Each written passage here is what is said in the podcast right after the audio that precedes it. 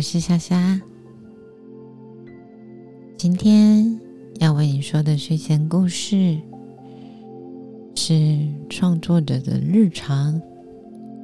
今天我们要来说说荣格的故事。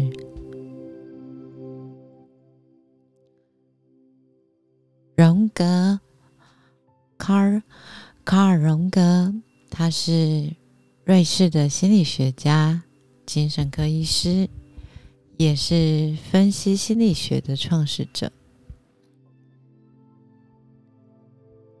他有写了很多书，然后他的学问穿透东方跟西方，在世界的心理学界都有很高的评价。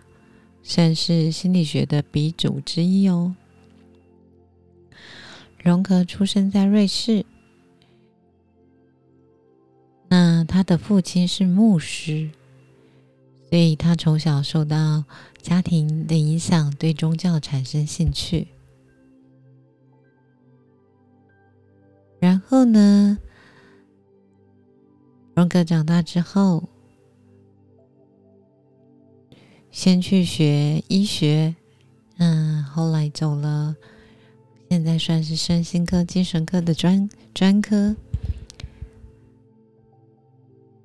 他在一九九一九零零年的时候，那时候弗洛伊德出版了一个梦的解析。荣格对弗洛伊德梦的解析很有兴趣，他参加了弗洛伊德的精神分析运动。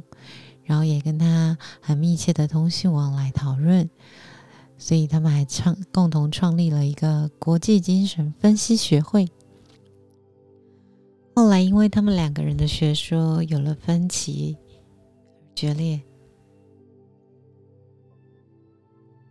荣格呢，他对宗教没有特殊的禁忌，他对于中国道教的。太乙精华宗旨、慧明经、易经，还有藏传佛教的中中英文教救度大法禅宗，都已很有研究。他同时也对西方的炼金术十分着迷。对他来说，他在道教的太乙精华宗旨跟西方的炼金术里面，找到跟他的个性观念相同的地方。就是调和有意识的自我与无意识的心性。同时，荣格对解梦也非常的擅长。他自己觉得，他这一生大概解过八万个梦吧。不过，对弗洛伊德梦的解析，他认为。弗洛伊德认为梦是一种被压抑的欲望和隐晦表达，荣格则是强调梦是一个补偿作用。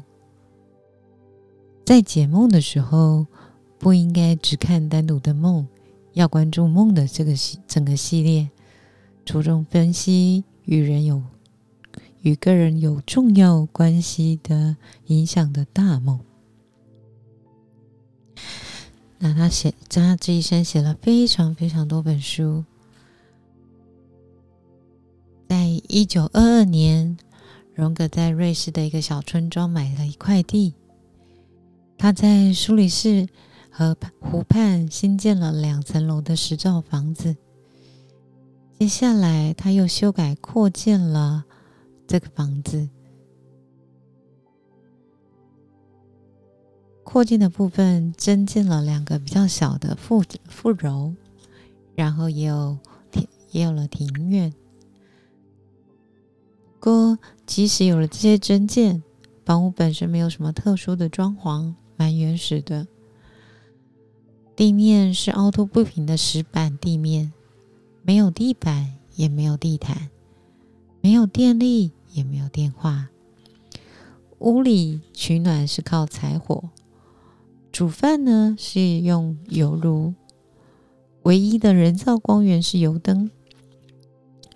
水是从湖里打开打来打水来煮开饮用。荣格写道：“要是十六世纪的人住进这栋房子，那么只有煤油灯和火柴对他是新鲜事，其他的部分，这个十六世纪的人都会很熟悉。”在整个一九三零年代，荣格在这里作为远离都市尘嚣的隐居之地，并过着像工作狂般的生活。每天有八到九个小时都在看病人，还经常的讲课跟主持研讨会。也因此，很多书都是在假日的时候写的。他有一件很有趣的事情，是就算他有很多病人，也很依赖他，不过他还是很大方的去休假，因为在他认为他已经明白，如果累了需要休息了，选择去工作的人就是傻瓜。在这里，荣格每天早上七点起来。向他的锅碗瓢盆道早安，然后花很长的时间准备早餐，包含了咖啡、意大利香肠、水果、面包和牛油。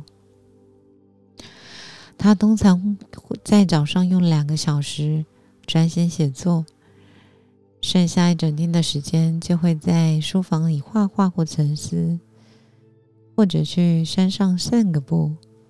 长长的散步，上一个很长的步，也会接待客人，还有回源源不绝的来信。然后在下午两三点的时候喝茶，晚上的时候他喜欢为自己准备丰盛的一餐，会先来一个一点点开胃酒，上床时间则是十点。荣格曾经写道：“在那那里，他自身真实的生活，他是深层的自我。他说：‘我不用电，自己烧火开炉。到晚上，我点起旧油灯。这里没有自来水，我打水来用。自己砍木头，煮食物。’”这些简单的动作让人简单，而要简单是多么困难啊！